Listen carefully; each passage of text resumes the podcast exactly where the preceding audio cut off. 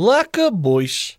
Nou elke nou en dan gaan iemand jou nooi vir 'n ete by 'n plek met 'n bietjie van 'n twist. Okay. Dit is nou 'n plek waar jy instap en dis nie jou average dros of spur nie, want daar's 'n paar poppe wat op die maat van die musiek hulle kleertjies verloor. Alright.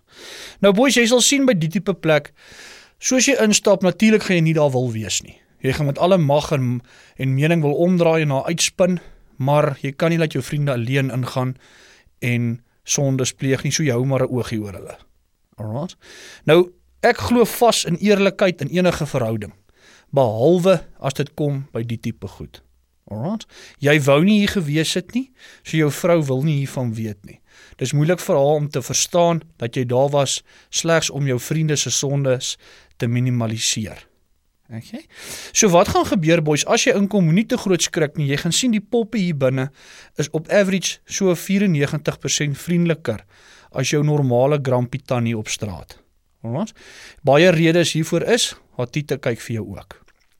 Die ding is boys, moenie skrik vir die verskillende aksente wat hierdie girls heen en weer gooi nie. Alraai. Moet ook nie met hulle begin Afrikaans praat nie want daai aksentjie is nie 'n Karoo aksent nie. Hulle kom ver oor die water en hulle het ver gereis om hulle geldjies hier te maak. En al wat hulle verstaan is yes nou en maybe later. Boys, wanneer jy geforseer word om 'n lapdance te te beleef en jy het natuurlik 7 keer neergesê op die 8ste keer as dit met jou gebeur, moenie bleek raak jou oë rek en met jou handjies begin keer nie. Okay? Mense gaan dink jy's fokol gewoond. Sit nou maar daar, smile en geniet dit en probeer vir so lank as moontlik oogkontak hou.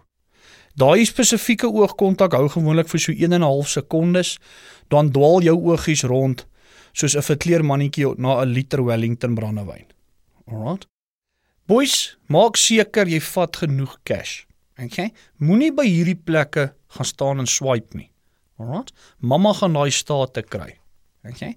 En dit is makliker om te sê ek het cash nodig gehad vir 'n bribe as wat jy moet verduidelik hoekom jy R21000 moes spandeer by 'n restaurant. Sy weet jy praat kak. Okay.